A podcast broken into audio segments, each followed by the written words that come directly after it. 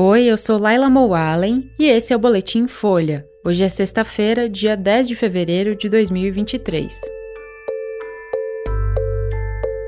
Mensagens mostram que Ibanês e PM minimizaram radicais no 8 de janeiro. Arthur Lira diz que a autonomia do Banco Central é marca mundial. E Brasil veta navios de guerra do Irã no Rio em semana de visita de Lula aos Estados Unidos.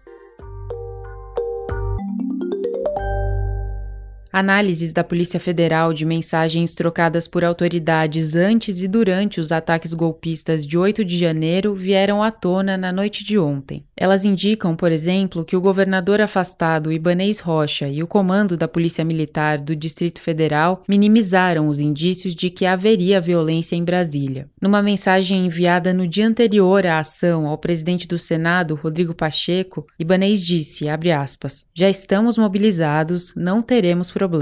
A PF aponta no relatório que a Polícia do Senado tinha repassado informações a Pacheco sobre a preocupação de um ataque aos prédios dos três poderes. Outro indício veio de uma conversa de Ibanês com o ministro da Justiça. Flávio Dino fez um questionamento ao então governador, depois dele dizer ao site Metrópolis que as manifestações estavam liberadas na esplanada desde que fossem pacíficas. O ministro encaminhou a Ibanês um ofício que apontava uma intensa movimentação de bolsonaristas e a possibilidade de ações hostis e danos contra prédios públicos. Ele perguntou como as forças de segurança do Distrito Federal atuariam no dia seguinte, 8 de janeiro, e onde seriam os pontos de bloqueio em Brasília. Ibanez respondeu a Dino que a situação estava tranquila naquele momento. Até a conclusão desse boletim, Ibanez não tinha se manifestado sobre o relatório. O governador está afastado do cargo por 90 dias por decisão do Supremo Tribunal Federal.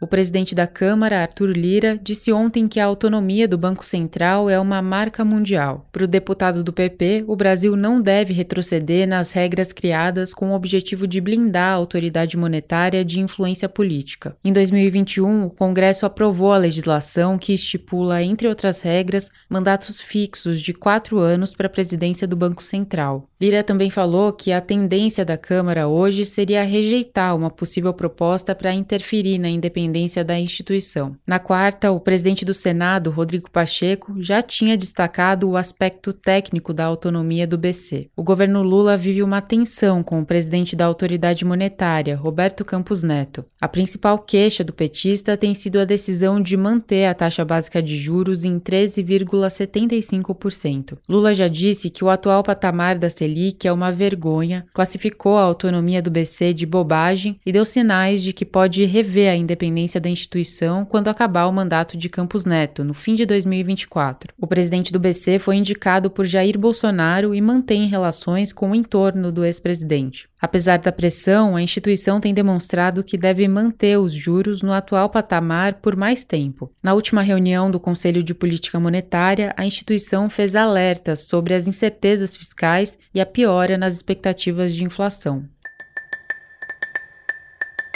E o governo Lula vetou um pedido do Irã para que embarcações de guerra do país atracassem no Rio de Janeiro. A negativa veio na mesma semana em que o petista se encontra com o presidente americano Joe Biden. A solicitação foi vista por auxiliares de Lula como uma tentativa de Teherã de usar o Brasil para provocar os Estados Unidos, o que motivou a decisão de não atender ao pedido. O Brasil tinha autorizado oficialmente o atracamento das embarcações militares no Porto do Rio entre os dias 23 e 30 de janeiro, mas segundo a Marinha, não houve atracação nesse período. Um novo pedido foi feito pelo Irã para final de fevereiro ou começo de março, e essa data acabou sendo acertada com o Brasil. Mas a Folha apurou que houve uma consulta informal de autoridades iranianas para saber se o Brasil aceitaria antecipar a passagem dos navios para essa semana. A oficialização do pedido seria feita só em caso de resposta positiva. Existe uma forte pressão diplomática dos Estados Unidos para que os países da América Latina neguem esse tipo de permissão para a Marinha iraniana, mas o Itamaraty adota o princípio de não reconhecer ter sanções unilaterais, só as aprovadas pelo Conselho de Segurança da ONU. Ou seja, em tese não existiriam motivos para negar a solicitação do Irã. Mas depois da análise de que poderia soar como uma provocação, a possibilidade de conceder a autorização foi descartada. Questionado sobre essa consulta informal, o Itamaraty não comentou. A embaixada do Irã em Brasília também não fez comentários. O podcast Café da Manhã de hoje trata da visita de Lula aos Estados Unidos. Fica a dica.